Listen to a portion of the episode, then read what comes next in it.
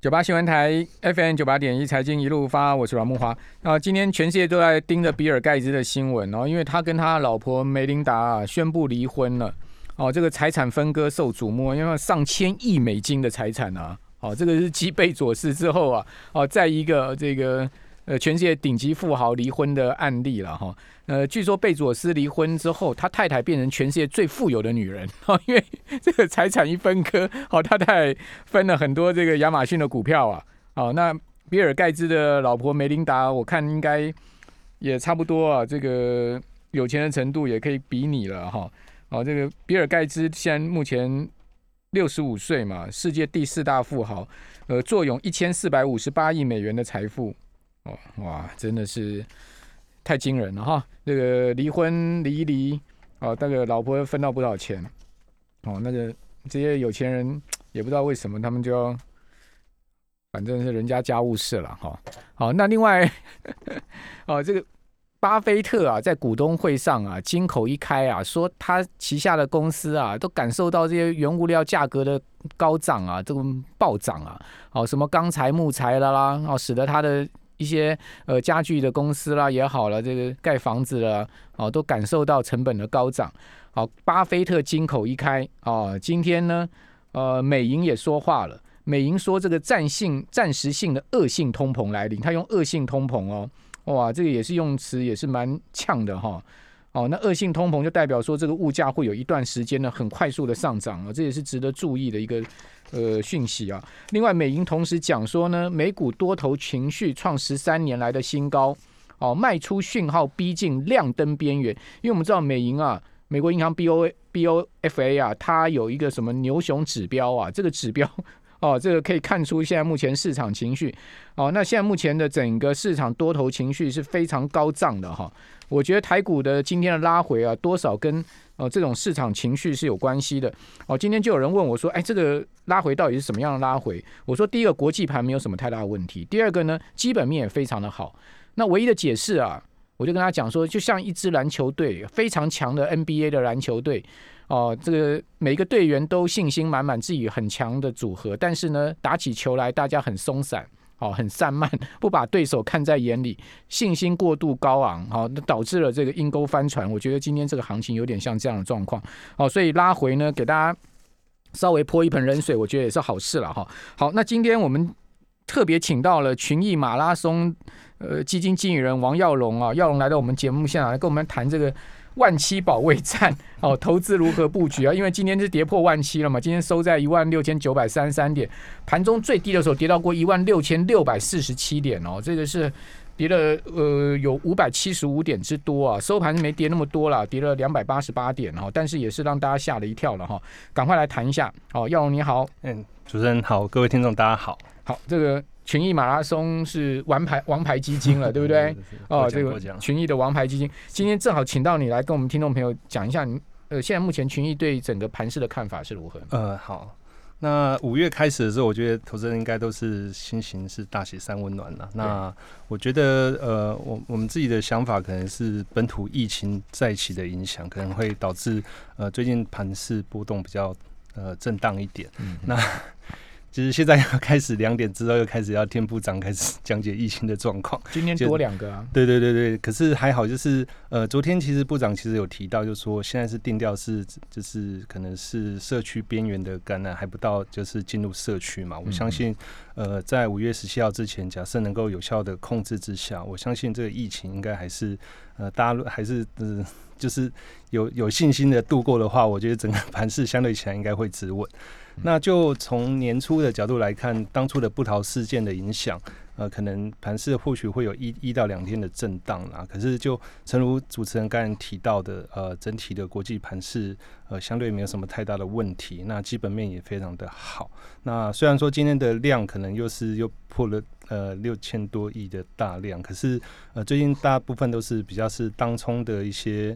呃，资金在里面，那相对上，我觉得量能上来讲，应该还算是不会太失控。嗯，那我们自己还是觉得说，回到基本面来看的话，长线应该是还是呃，应该是没有太大的问题。嗯，那就是希望明天可以止稳，然后看看季线能不能有手。如果是呃换手成功的话，后续应该还是有不错的行情。好，所以所以你归咎第一个原因就是呃这个疫本土疫情再起嘛，对不对？是是好，不过现在目前看起来疫情呃如果能控制的话，应该对大盘后续性的影响就不会那么严重。是是哦，，但是这个是打一个问号，呃，对，没？有错，因为部长说 在社区边缘。是哦，说不定明天就变到社区里面了嘛，是这我们也不知道嘛，所以这个是 是没对错，对大盘来讲，它就是一个变数，对不对？是第二个呢，现在量能太大，对。哦，像今天又创了历史天量，是，哦，然后当冲太积极，对，哦，我们看到那个当冲占买卖的占比啊，动辄都是三成，甚至高达四成。四，成，对，没错，哇，这真的是很惊人的，就是买进跟卖出百分之四十是当冲的，哦是是。哇，这个是等于说。等于说，这个大家都在玩当冲了，哦，大家这边冲冲乐。但问题是，当冲真的有赚钱吗？事实上，当冲是没整体来讲是没赚钱的，因为你扣掉手续费、扣掉交易税是亏钱的。是哦，那当然少数人有赚到钱，不代表大家都没赚到钱。是哦，但是普遍我想应该扣掉成本没什么赚了。是是，好、所以第二个就是说交集交易交投太积极热络，也是一个造成盘势不稳定的原因。啊，也是好、助长但是问题是刚才您讲的。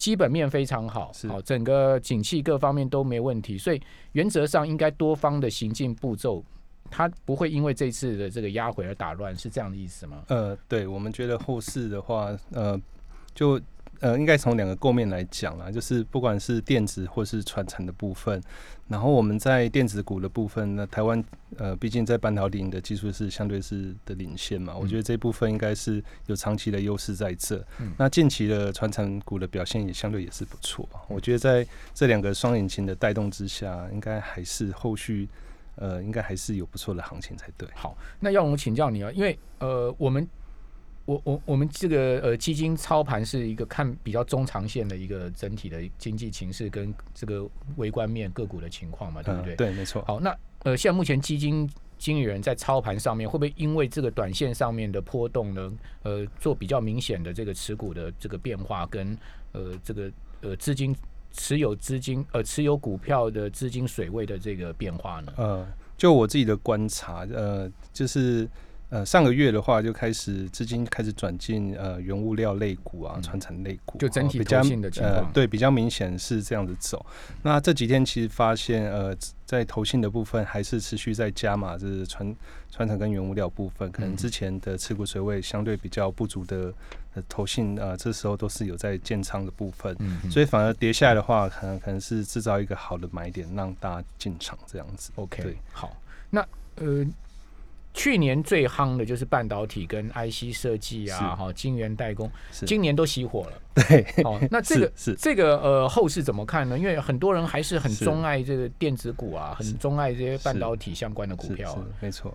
那我我自己的想法是，呃，基本上呃，分针对 IC 设计跟那个半导体的看法的话，那我我自己是比较担心就是水情的部分啊。那因为水毕竟情就干旱的问题，干旱的问题，嗯没错没错。这我手上的有一份资料有提到说，呃，以护国神山来看的话，它嗯一每整整台厂的整个厂区的用水量一天会达呃接近十六万吨的水。那如果真的要用水车来载的话，呃，每天可能需要八千车次。哦，那这个量真的是蛮大的。嗯嗯那毕竟呃，台湾的话，就是还是需要靠梅雨或是台风嘛。嗯那五六月是进入所谓的梅雨季节。那如果这次再像去年一样，如果水情有点递延的话，或许可能真的就会影响到呃半导体的生产。我觉得这部分相对是呃，可能有些外资也会比较担心。那我有看到国际有一些媒体其实是有报道说，全世界都在缺芯片，可是台湾就在缺水。嗯那反而是我会担心的部分就是，呃，如果水情的部分能够缓解的话，我相信下半年的电子股应该还是有比较大的表现，就卡在这一点。那第二个 IC 设计的话。呃，去年其实呃，大家有提到中美贸易战啊，呃，美国可能抵制中国的部分，然后很多厂商因此而受惠嘛。嗯那其实呃，我我自己是有有有去发现，是中国在呃呃今年的一月九号，其实颁布了一个阻断外国法律与措施不当域外适用办法。嗯这是呃民已经算是法法律去保护他们自己本土的企业。对如果今天如果是受到这种贸易战的一些损失的话，其实他可以向中国法院提起诉讼，然后要求求偿的部分。啊那我觉得贸易战走到两两端是越越打越激烈的时候，其实呃有些厂商呃当初在受益的边缘的话，可可能借由中国的反击，可能或许就变成受害了。所以我觉得有些部分如果没有呃厘清的很清楚的话，我我自己呃对有些 IC 设计的话，我会有点担心。特别是那种细制裁的，对不对？对不对？就是就就最近看到有 IP 相关的嘛。对啊，就是贸易战下面被波及的这些夹心饼干嘛，讲白话一点就是这个嘛。对啊，那你如果当初你还要跟人家预收钱的话，那你到底有没有赔偿问题？说真的，大家也是会有点。所以半导体股票相关的有两大的一个隐忧，一个就缺水，另外一个就是夹心饼干。对，没错。所以说。倾向现在目前就是先观望就对了。呃，如果是就长线来看，当然是不错。可是短期的话，可能有一些隐忧的话，因为股票市场就是常有一些不确定因素在的话，大家还是会有点担忧。所以也可能会发现，为什么最近的资金可能会转进一些传产、传产原物料是相对是比较呃能见度相对是比较清楚的。照你这样讲，就是说不会受。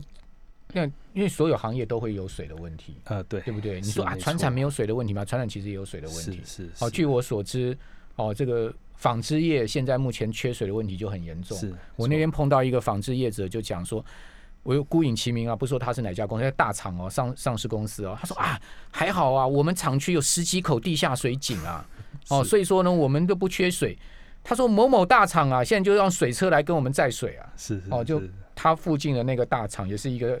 大型的纺织上市公司，他说他们就缺水，好，现在就要来我们这边，因为我们有十几口地下水井，所以他的这个呃水车来在我们这边载水。对，他就说，那我说你现在担心什么？我说担心第一个 CPL 问题啊，对对对，没错没错，大陆 CPL 很多哦，但是大陆的 CPL 是一体的，不能来台湾，那中石化又很贵，哦，所以他的紧环漏这个问题。第二个呢就是缺水，对，哦，所以。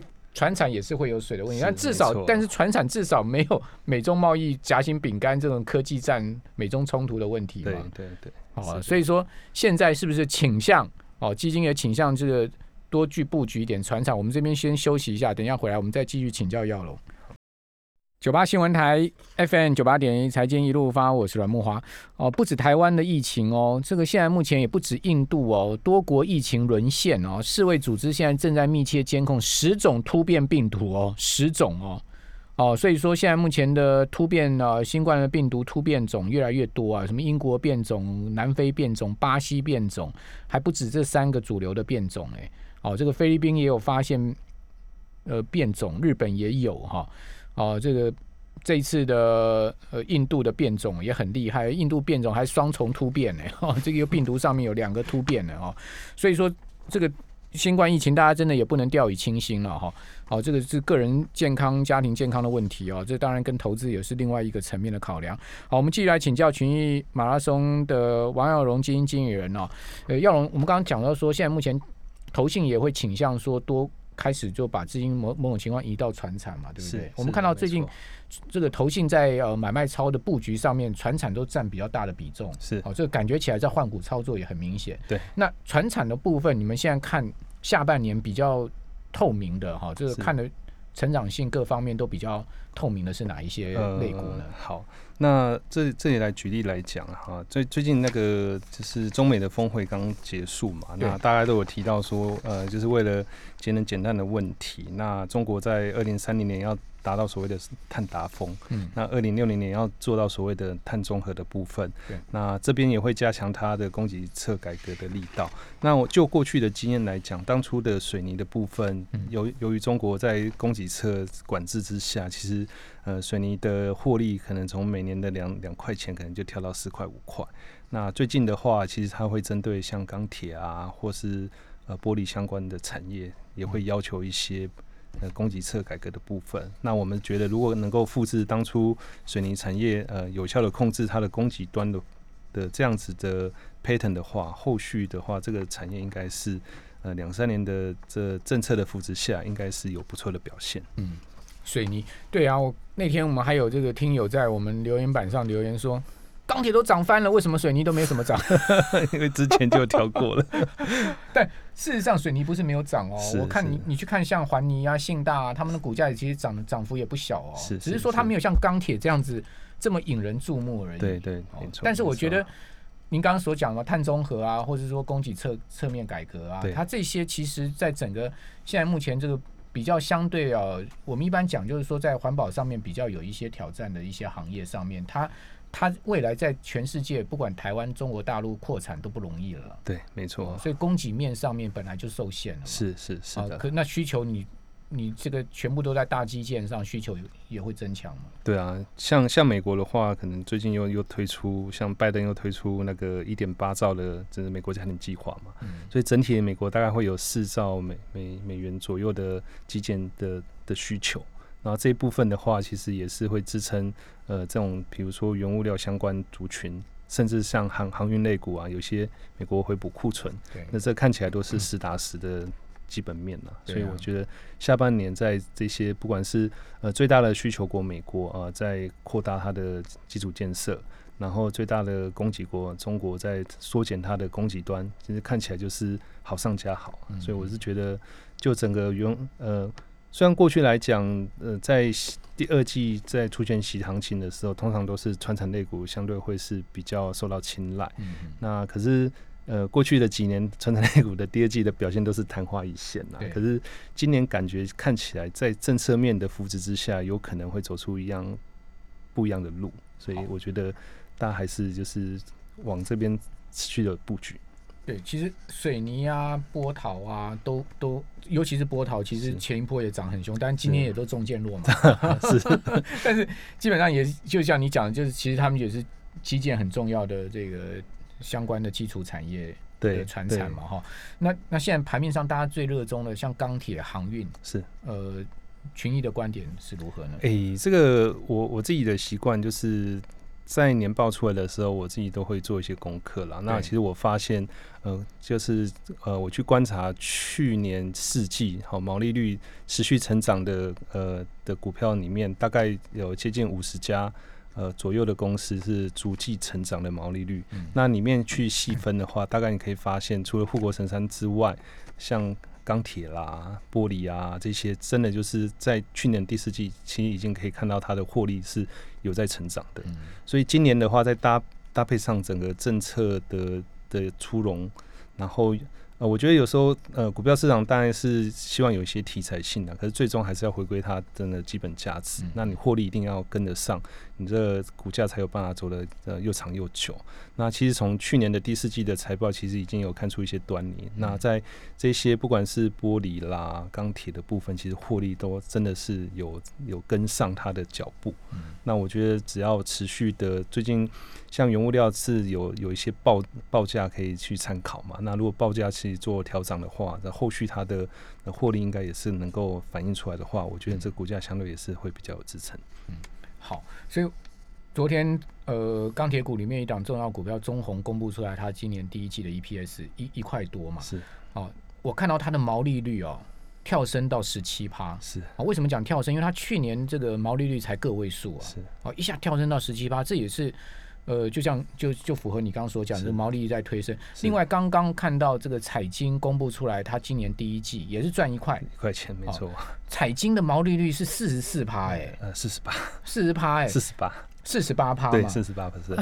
我从没看过面板有这么高毛利呢，是真的？怎么会有那么好的利润呢？是是是。哦，所以有一些产业，他们这个利润率暴增，真的是很明显呢。对，没错。哦，但我们不是点名这些股票，说大家可以去追逐他们，不是这个意思。只是说，就像您所讲的，基金经理都会去观察这些所谓的这个绿三绿的基本面嘛，对不对？没错。好，所以您现在观察到三绿基本面很明显跳升的，船产族群里面是像钢铁、像航运。呃，或是说我们讲电子族群里面，像面板，都是属于这一类吗？对对，就是很很明显发现，其实就是涨价概念股啦。因为我们可以看得到，它其实就是社会有一些供需的一些缺口嘛。然后这这这部分供给端可能就是没有办法跟跟上需求。其实报价的如果涨涨上去的话，后续就会反映在它的毛利率上面。但问题就是说，大家会有一个疑虑，说到底他们能好多久？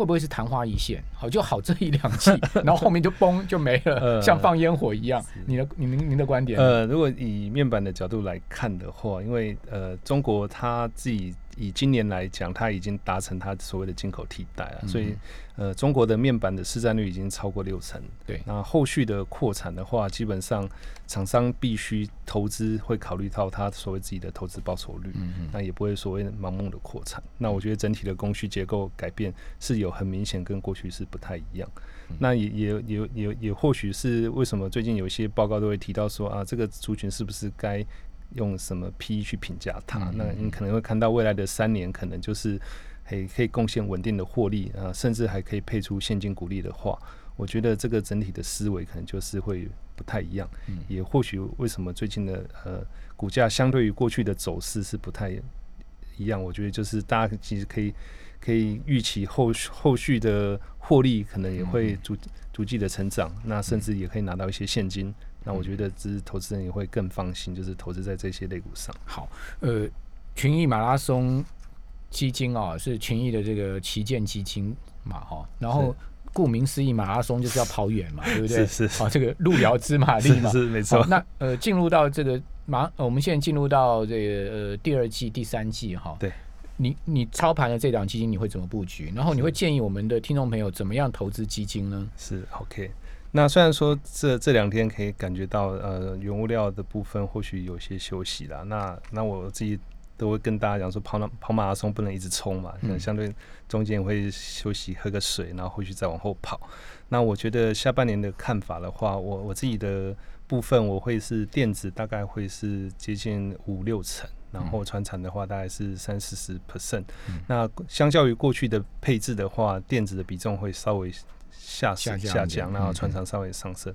那电子当然还是比较有长期的趋势啦。嗯那船厂的部分，那刚刚有提到就是有有一些政策的扶持，然后加上整个获利能力的改善，我觉得呃下半年的配置我会稍微是拉高一些比重，嗯然后希望整体的表现能够就是维持。好，那呃，听众朋友可以怎么样在这个时间点上面用基金来创呃创造财富？怎么投资呢？你的建议会是什么呢？呃，我觉得基基金的话，就是长长期来呃来看的话，布局我觉得都是呃绩效都相对都是还不错，嗯所以我觉得如果是时定额啊、单笔啊都可以。定期定额，的话，我觉得应该相对是会比较稳定。然后嗯经经营这经营经人这里的话，就是平常会做足功课，然后嗯替啊投资人把关，然后慎选一些好的类股。然后我觉得长期来讲，应该都会有不错的表现。好，这个听到今天呃耀龙这样讲哦，我相信很多听众朋友在今天这个连续大跌的一个情况之下，心里也安定不少了。啊，因为至少就是说，呃，从法人的角度来看哦，景气跟呃基本面其实并没有，并不会是一个昙花一现，对不对？疫情的部分。好，那这个当然，这疫情还是一个变数，我们也只能祈求老天赶快下雨，好，跟这个疫情 赶快哭到。好，非常谢谢呃那个耀龙来到我们节目现场，谢谢您。哎，谢谢。